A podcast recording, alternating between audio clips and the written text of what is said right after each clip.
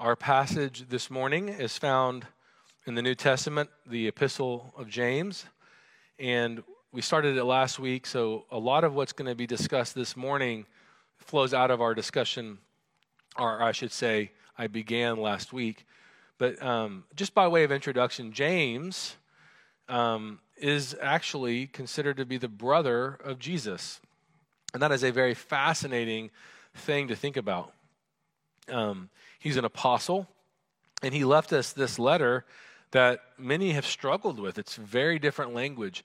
And that's one of the reasons I love it so much is it challenges us to really lean in and find the theology that's so obviously in this letter, but he uses such different terminology than the apostle Paul or Peter. And a lot of that is what he does is he speaks in language that's more like the wisdom literature from the Old Testament. But what if it's also possible that just because he's grown up with Jesus, he shares a language like Jesus? A lot of scholars have said a lot of the language he uses mirrors a lot of the things Jesus says in the, in the Gospels. And so it's just a beautiful opportunity that the Spirit, Holy Spirit has given us to have a fresh understanding of the gospel. And so, with that in mind, let's now look at our passage starting in verse 2 of chapter 1. Count it all joy, my brothers, when you meet trials of various kinds, for you know that the testing of your faith produces steadfastness. And let steadfastness have its full effect, that you may be perfect and complete, lacking in nothing. If any of you lacks wisdom, let him ask God, who gives generously to all without reproach, and it will be given him. But let him ask in faith, with no doubting. For the one who doubts is like a wave of the sea that is driven and tossed by the wind. For that person must not suppose that he will receive anything from the Lord. He is double minded, he is a double minded man, unstable in all his ways. Let the lowly brother boast in his exaltation, and the rich in his humiliation, because like a flower of the grass, he will pass away. For the sun rises with its scorching heat and withers the grass. Its flower falls, and its beauty perishes. So also will the rich man fade away in the midst of his pursuits. Blessed is the man who remains steadfast under trial for when he has stood the test, he, for when he has stood the test, he will receive the crown of life, which God has promised to those who love him. Let no one say when he is tempted, I am being tempted by God. For God cannot be tempted with evil, and he himself tempts no one. But each person is tempted when he is lured and enticed by his own desire. Then desire, when it has conceived, gives birth to sin, and sin, when it is fully grown, brings forth death. Do not be deceived, my beloved brothers.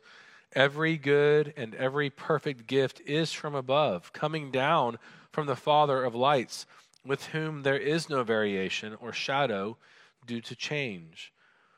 Of his own will, he brought us forth by the word of truth, that we should be a kind of firstfruits of his creatures. This is the word of the Lord. Let's pray. Heavenly Father, we praise you for your gospel truth. And Lord, one of the most profound realities is we can hear these words, we can we can believe in so many ways that we these words as doctrinal truth. But for, Father, forgive us because so often when we come to the minutia of our lives, the day to day, moment by moment things, this can seem a million miles away. Teach us, Lord, to approach the moment by moment life we live with these words, with your gospel. Teach us, Lord, that you have called us to live now in this present moment with you and your gospel driving everything we do. It's in your name we pray. Amen. I remember when I first heard it, and, I, and it's the title of this sermon, and that is the famous or the, the somewhat popular phrase the gospel is the answer to every problem you'll face. For me, it, the time I remember most clearly hearing it was at a church planting conference in Japan, where a, a leader, church leader from, from RTS, Florida, named Steve Childers, who was part of the Sonship Discipleship Program, came to teach church planters how to get along, how to love each other, how to have renewed faith. And he made that statement. And one of the, the effects of that statement for myself and Emily, as we process that reality, it's still there, is you begin to look around your world and you ask the question how does the gospel fix that? How does the gospel answer that one? Now, let me be clear. By the word gospel, I'm simply referring to Jesus and all of his benefits. The gospel is that Jesus has come and, he, and now we are united to Jesus and we have all of his benefits applied to us. And that is the gospel message, and it's the answer to every problem. So we come to James, and James has the audacity to say, find it joyful when you have a problem. Another way might, you might even say that enjoy a problem, have, have creativity about your problems. And I, and I think most of us can understand that would be optimal. But I think if we are like me often, what we do, what we often do, is we misunderstand the trials of our lives. We actually see them as the problem. And so for us, oftentimes, these things that are annoying, these trials that are, whether they're huge or small, whether we even are fully aware of them or not, we would almost theologically and philosophically say they're in the way, they're the problem. And yet, for James and for the entire New Testament, what problems seem to do is not be they don't they aren't the problem, but they simply reveal the deeper problems. Right? And so by word problem, I mean the effects of sin and death that Jesus came to fix and to heal us from and to rescue us from. So, I would argue, and I think James is going to, and this whole sermon is going to argue this, that the gospel is the answer to every problem, right? And because that's true, Christians, you and I, if we are in Christ, we now have the opportunity to actually joyfully move into the places of our lives that we would call trials or tests. It's a radical shift. It doesn't come all at once. We have the rest of our lives to continue to process and grow in this. But my prayer this morning is that that truth will begin to sink in for you and me. So, what we're going to look at uh, four different things. Um, one is the goal of trials, the process of trials, the obstacle of trials, and the power to face our trials. So, the goal of trials. Uh, in order to understand any of this, I, I, remember last week I shared with you that you know those movies where a superhero or the hero of some kind is training and what we talked about was in order to understand a trial correctly as james writes about it we have to understand that there's a much larger goal and that so often in the church in the christian church in america I, I think we've missed this because we've separated the future hope of heaven from the present reality of our lives. There's become sort of a, a split, if you will. And quite frankly, that's what James is calling being double minded. And yet, what the Bible teaches very clearly is that Christians see themselves as already living in the already the not yet. I'm currently in this world living out my future glory. And that's really what we're going to talk about. So, the goal then of a trial is to see a growth, an advancement in my current expression of the gospel. Where is that in our text? Well, let's look at chapter 1 where we are, verse 4. Paul has said to, or James has said to count it all joy when you face trials. And then he says that builds your steadfastness. And then in verse 4, he says, and let steadfastness have its full effect, that you may be perfect and complete, lacking in nothing. That doesn't mean that you'll have zero problems, zero sins this side of heaven. What it means is the trajectory is completion. The trajectory is, is that you will eventually get to the goal and that there's a progression of that, of that reality. In verse 12, and the reason why this is, I think, this entire passage really is linked together is he picks up that same concept in verse 12 when he says, Blessed is the man who remains steadfast. There's that word again. Under trial, there's that word again. For when he has stood the test, he will receive the crown of life, which God has promised to those who love him. The crown of life, the word crown in this context and to the ancients, to the original audience, would have meant the wreath that a person running a race or in an athletic competition receives upon finishing the race, right? What's fascinating is he doesn't say the winner gets it. He says all of his people whom he has called will get this wreath. When we finish this race, we will have a crown of life. And then last week I shared this. I believe the real heart of this passage, the, the central point, is in verses 9 and 10 when he says, Let the lowly brother boast in exaltation. There's something about this idea of being exalted. The shorter catechism actually speaks of exaltation when it talks about Jesus in question 22. It says, Wherein does Christ's, is, does Christ's exaltation consist? And the answer Christ's exaltation consists in his rising again from the dead on the third day, ascending into heaven, sitting at the right hand of God the Father, and then later coming to judge the world in the last days. Now, judgment is a scary word, but we know as Christians the judgment is going to be well done, good and faithful servant. Jesus himself, at the beginning of his ministry, when the Spirit came upon him, and his Father said, This is my Son whom I love, whom, with whom I'm well pleased. Right before the testing, we have received in our salvation the Holy Spirit, and we are now ripe and ready, like Jesus, for testing. And it's going to strengthen us and grow us. But the goal is that we will continue to be built into a glorious uh, representative of the kingdom of God as we grow and grow and grow into glory. And so the key I'm trying to press in on is that we don't want to separate what happens in this life from the one to come. They, they go together. One of my favorite ways of articulating it, or that I've ever heard it articulated by someone else, is Francis Schaeffer's illustration of the glorious ruin.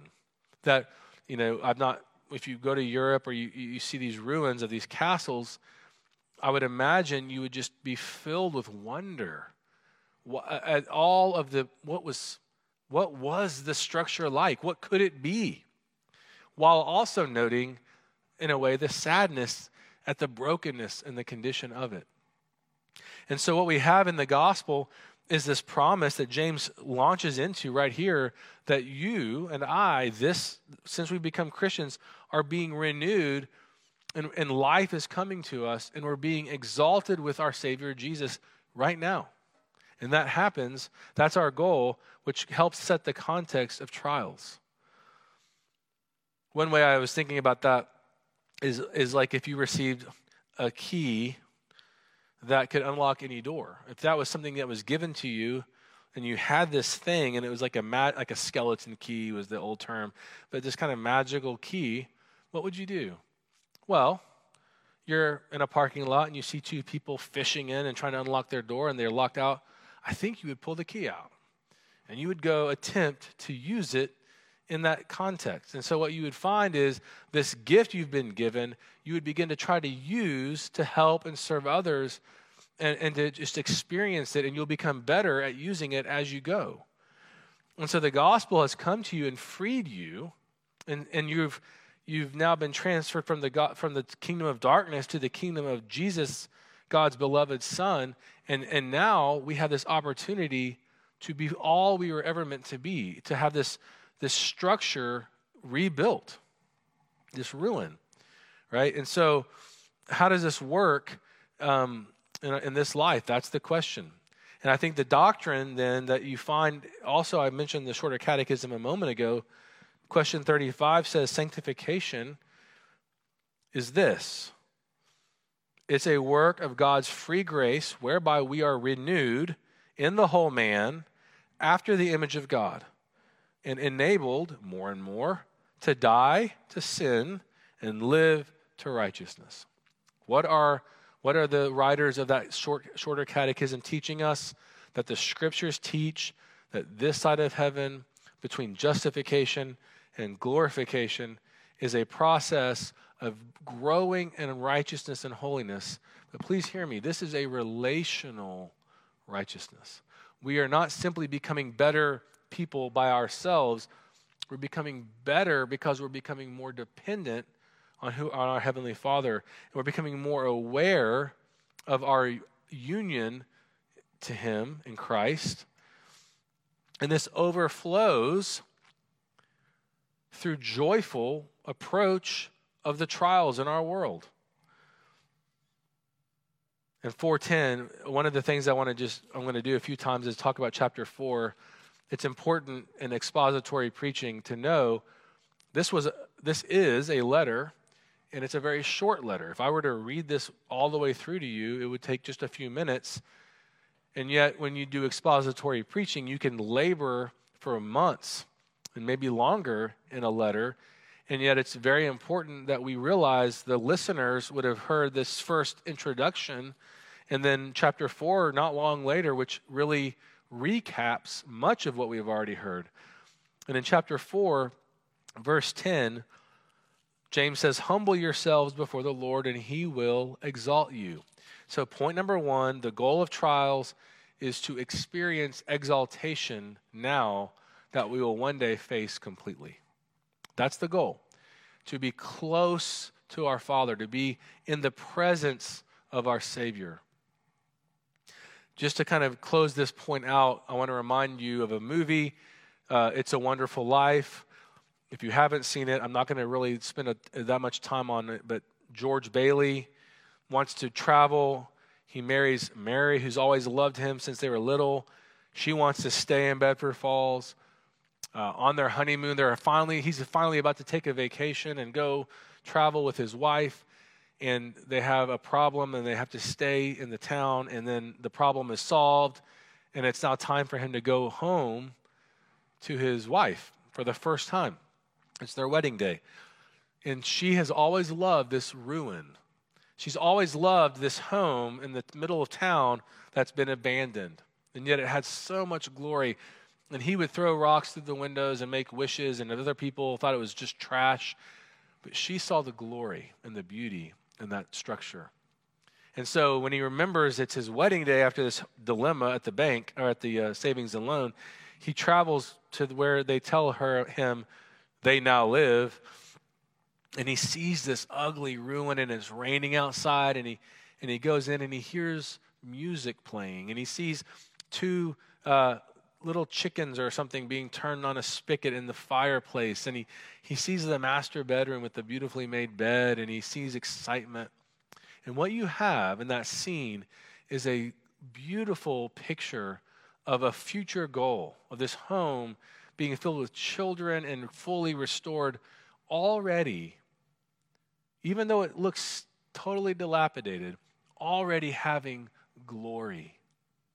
And the reason is she was able to go in with creativity, with this future in mind, and creatively make a fun adjustments to this home that would progress and progress and progress. That's the setup for understanding this passage. If we're not there, if you don't have that kind of in you, if you don't see that as you come to this text, then nothing James says will make any sense. But if you do have that in your mind, then we can better understand the process. Our second point is what is the process of these trials?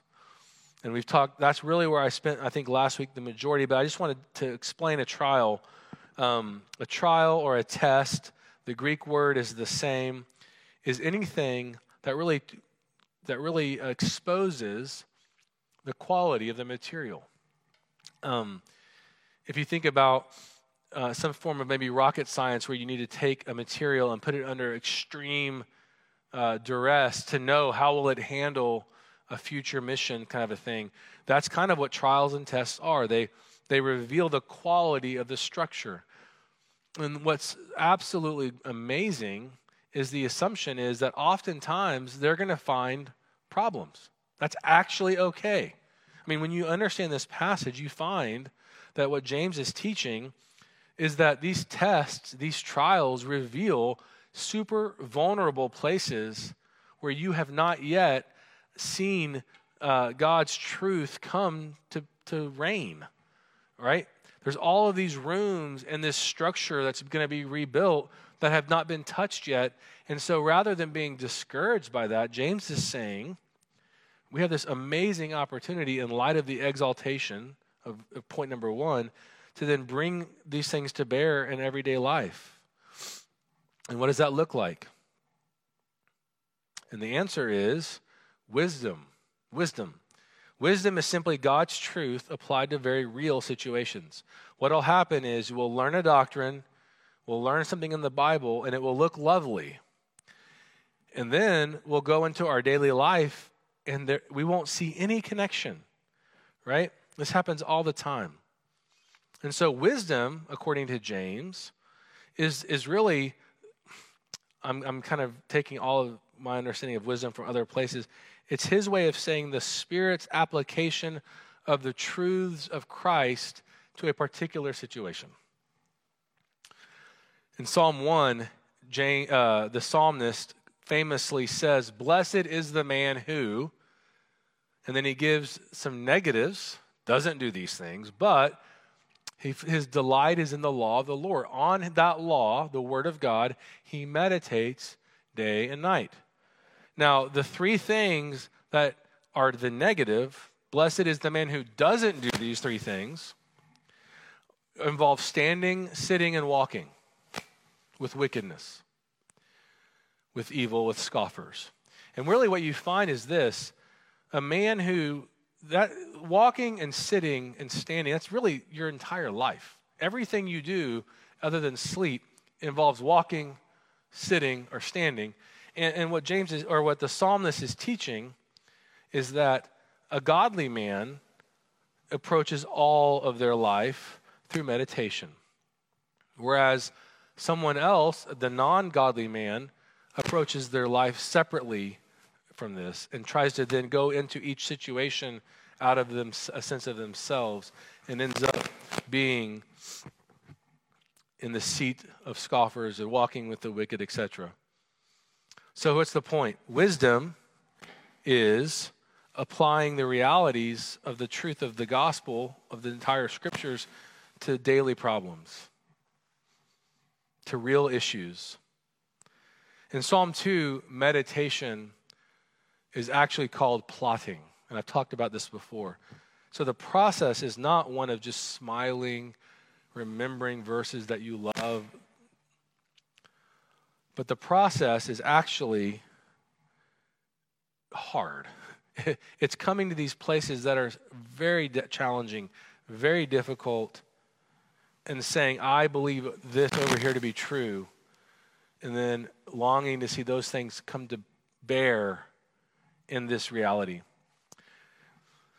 Uh, a silly example than a better application. The, the, the silly example is those studies they do with children where uh, they can predict the children who will have more self control and success in later years by how they handle this predicament. They'll place them uh, in a room, they'll have the camera on them, uh, they'll tell them these instructions, something like, Here, you're supposed to do this worksheet or something We'll be back in 25, 30 minutes.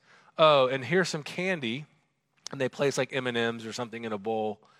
And don't touch those is the instruction. And there's some reason, like later we'll come back and we'll see how you did, and then you can maybe have a marshmallow or M&Ms. And some of the children, the camera's on them, they just can't handle it. They've got to just, they've got to take the candy. They've got to eat the food. But the, the children who can withstand that temptation don't like candy less. They what they are what's going on for them is they're able to connect to their future reality in a much more tangible way. You might call that wisdom. the instructions are very real to them, they make sense to them. Now, if that's a silly example, let me try to give you a better application of this process. Consider a trial. One of the things I'm advocating for, and I know that noise, I don't know if you can hear that at home. I'm sorry. I'm going to plug through it. Um, most of the time, we think of huge, huge trials, huge things. I want to advocate for very small, very insignificant, seemingly insignificant things. Because, according to James, um, it's, it's really the minutia, I think, of daily life. As you read the rest of his letter, that will, I think, prepare us for when the larger scale trials do come. And so, just as an example, we actually, in our confession of sin, it kind of got hinted at. If someone brings a criticism to you, let's call that a trial.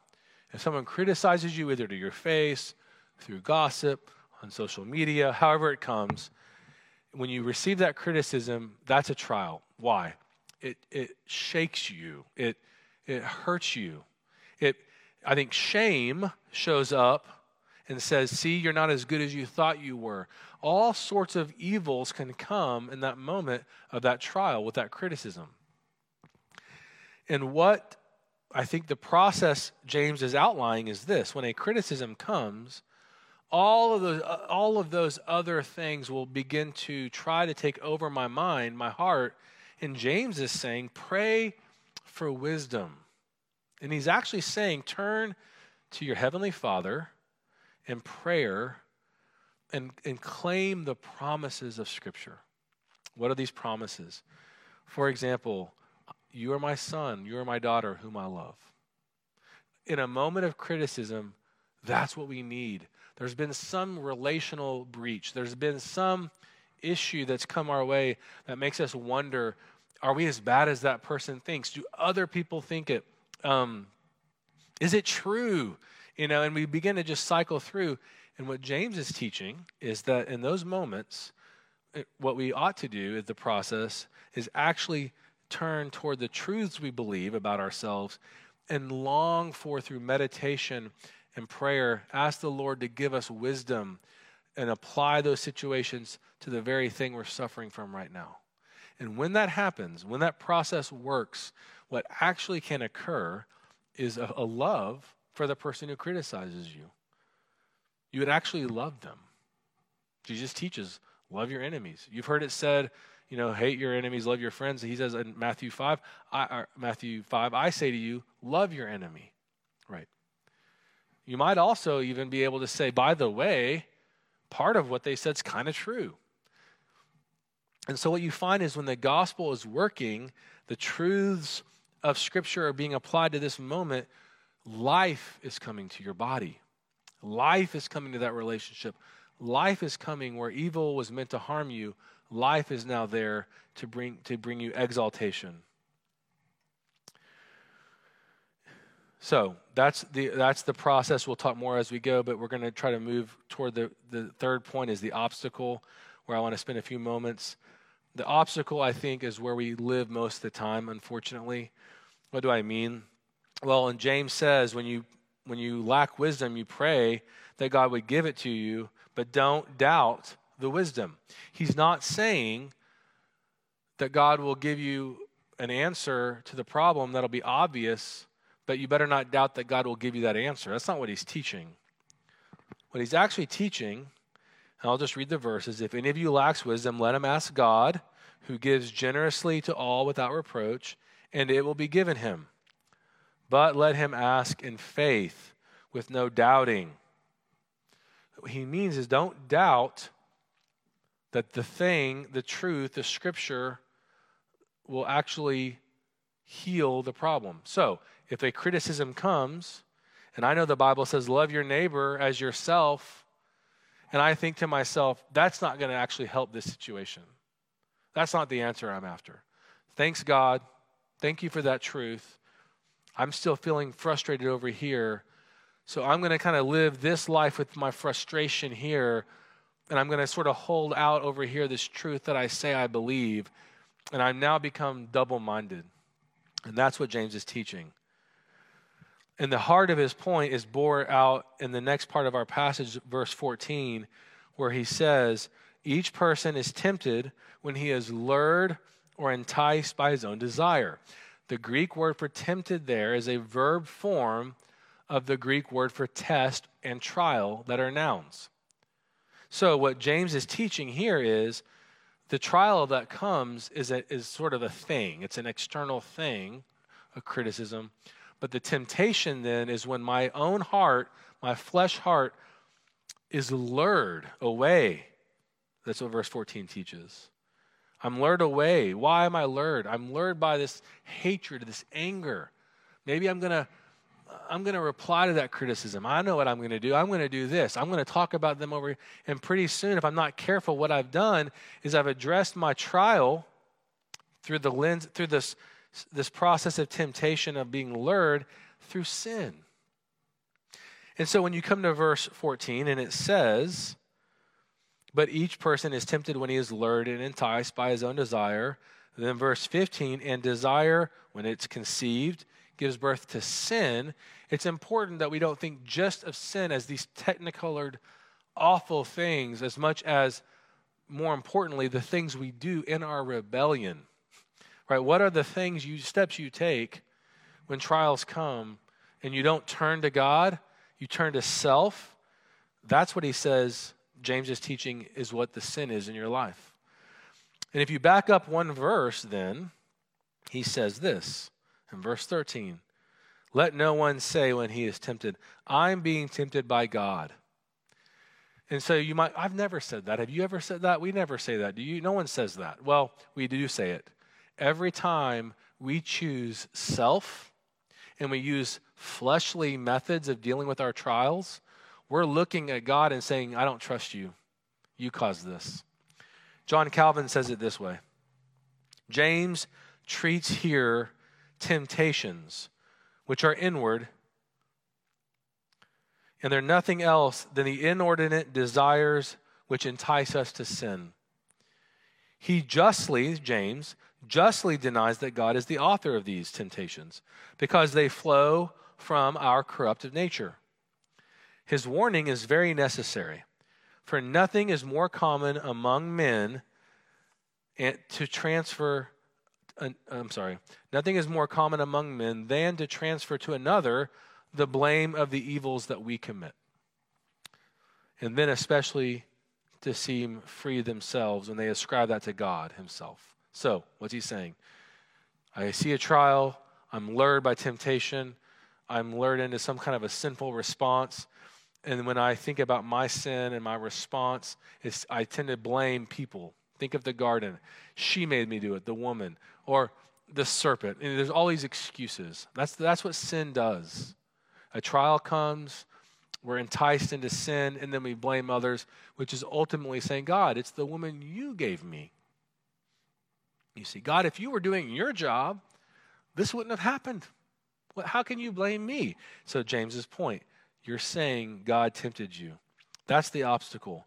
And that's where we find ourselves in our in our temptations to sin rather than turning to the Lord we're turning away from him and it's ultimately a relational breach we see this in James 4 again he says uh, do you not know that friendship with the world is enmity with God what he's saying when we choose our worldly methods of dealing with our trials and our temptations we're choosing friendship with the world's methods we're saying Gossip is the best thing.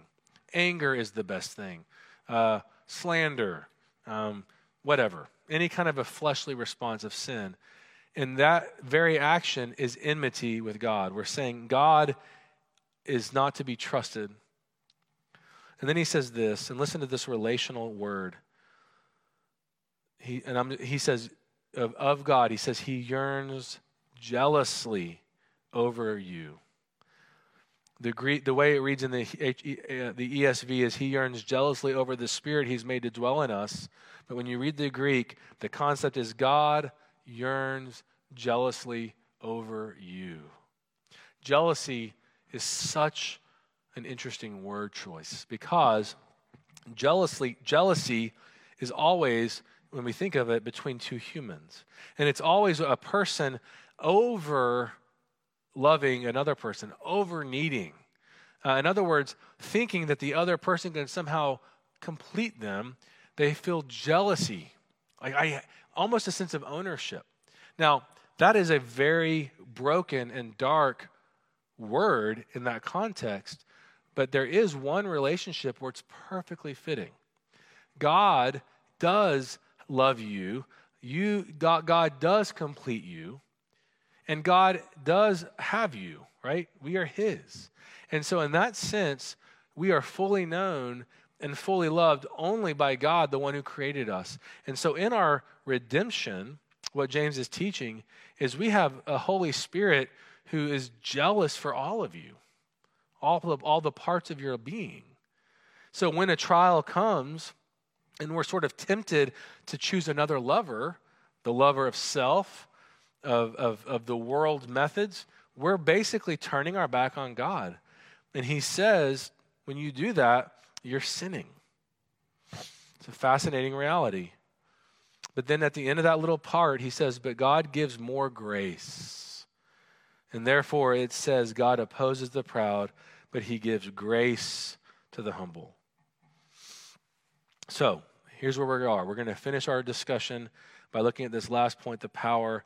But I just want you to know when the criticisms come, when the trials come, any kind of a trial comes, this, you, the steps are number one, to pay attention to its existence. I think we often blow right by it into our strategies, learning to pay attention to these places. And then, secondly, in paying attention to them, praying with our Heavenly Father for help. Lord, I don't have the resources. I pray for wisdom. That's the goal. But where does that power ultimately come from? James tells us, as I've already said, God opposes the proud, but he gives grace to the humble. And listen to where James grounds that power source to do these things we're talking about. In verse 7 Submit yourself, therefore, to God, resist the devil, and he will flee from you. Okay? How do I do that, James? Draw near to God, and he will draw near to you. He's talking to Christians. A non Christian cannot draw near to God, they're dead in their trespass. But as a believer who has the Holy Spirit, you and I, when a trial comes, can draw near to God. But listen to what he, the language he uses. Remember, he takes concepts from other New Testament writers and gives us different language. Cleanse your hands, you sinners. Purify your heart, you double minded. See how chapter 4 dovetails from chapter 1. He's saying you need purification, you need cleansing. But wait a minute, I'm already a Christian. I know. So you're, you're saved, you're justified, but we need to continue to go to the cross for purification, for cleansing. He even says in verse 9, Be wretched and mourn and weep. And it's fascinating how this really follows the same cascade that Jesus uses in the Beatitudes. Blessed are the poor in spirit. Blessed are they who mourn, and blessed are the meek. And that's how James finishes. He says, um, Let your laughter be turned into mourning and your joy to gloom. And then he says, He will, he will give grace to the humble.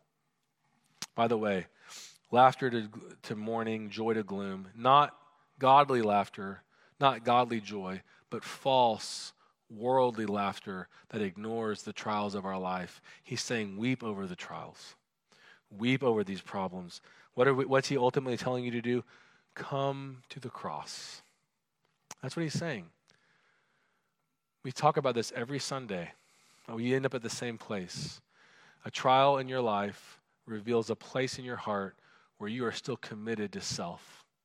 And what, what the gospel tells you you need more than anything is the cross yet again. And I think one of the best places we see that is Paul in 1 Corinthians, where he says, The word of the cross is folly to those who are perishing, but to us who are being saved, it is the power of God. And his point is this at any trial that we face, any issue that we face, if the thought of the cross just seems foolish or distant, we are, stru- we are heading down the wrong path of double mindedness.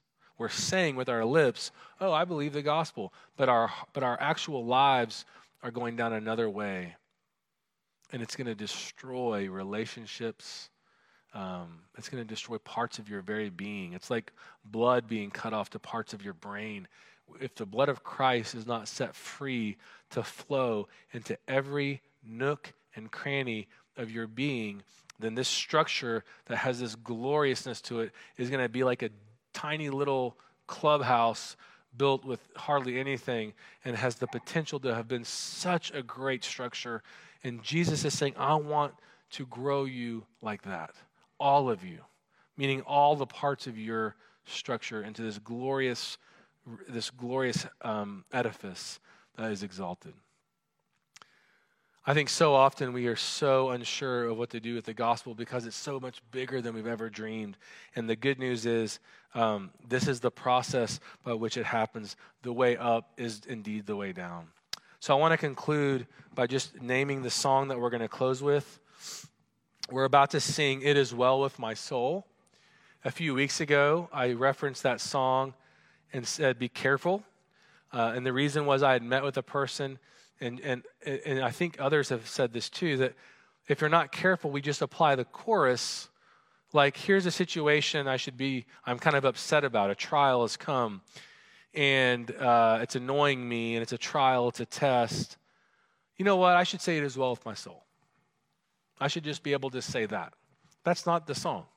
And so, uh, what I was really advocating for then, and especially this morning, is a fresh look at this song to be un- to understand this entire topic. And if you'll remember, the song is written by a father who's lost several daughters in a shipwreck. And he's now sailing across the same ocean, comes to the very place, is told this is the location. And I don't know if it was in that exact moment or if that moment spurred the, this hymn, but what he begins to do as he begins to process his trauma, his, his tragedy, this, this, this grief, this trial through the gospel, through the cross. So I'll just read you the lyrics, and then when we sing it, of course, you'll have an opportunity. He begins by saying, When peace like a river attends my way, when sorrows like sea billows roll, whatever my lot, thou hast taught me to say, It is well with my soul. Now, again, in the good, or the bad, you've taught me to say this. But then in the next verse, he says, though Satan should buffet, though trials should come, let this blessed assurance control that Christ has regarded my helpless estate and has shed his own blood for my soul. What he says there is this the reason that the cross comforts me in every trial is I'm always brought back to that place of helplessness and in need of the Savior's blood.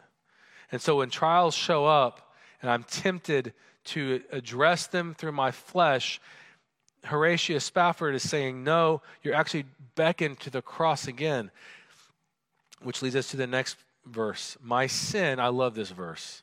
My sin, he interrupts himself. Oh, the bliss of this glorious thought.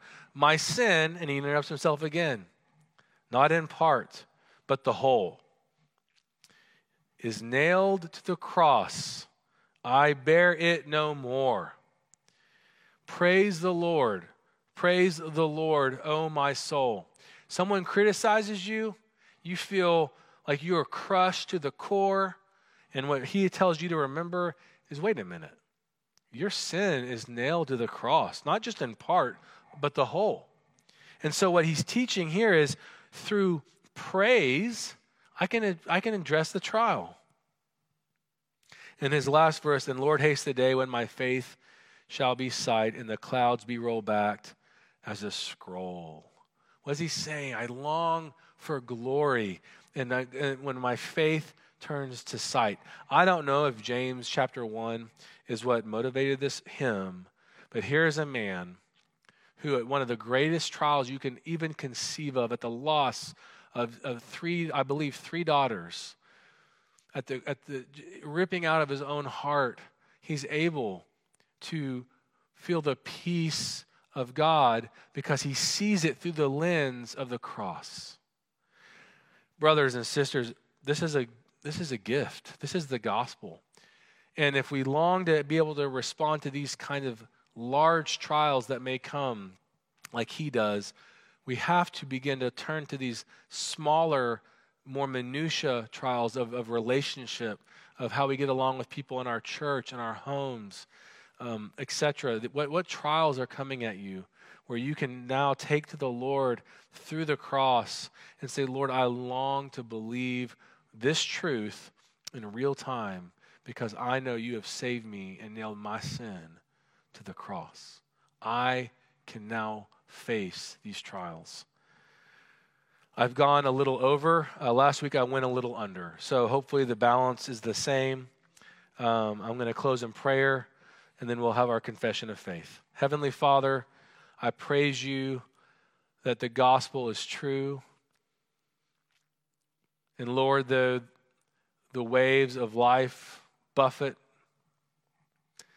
those sea billows roll, the tragedies come, some of them in the form of almost unimaginable hardship. Others come at us like a staccato of just little tiny pricks trying to tell us how bad we are or how much of failures we've been. And yet, in either case, and in all cases, what you've taught us in this passage is to be lowly, to go to the cross, so that we would be exalted, not on our own, but exalted with Jesus, living right now in this life as already risen in Christ.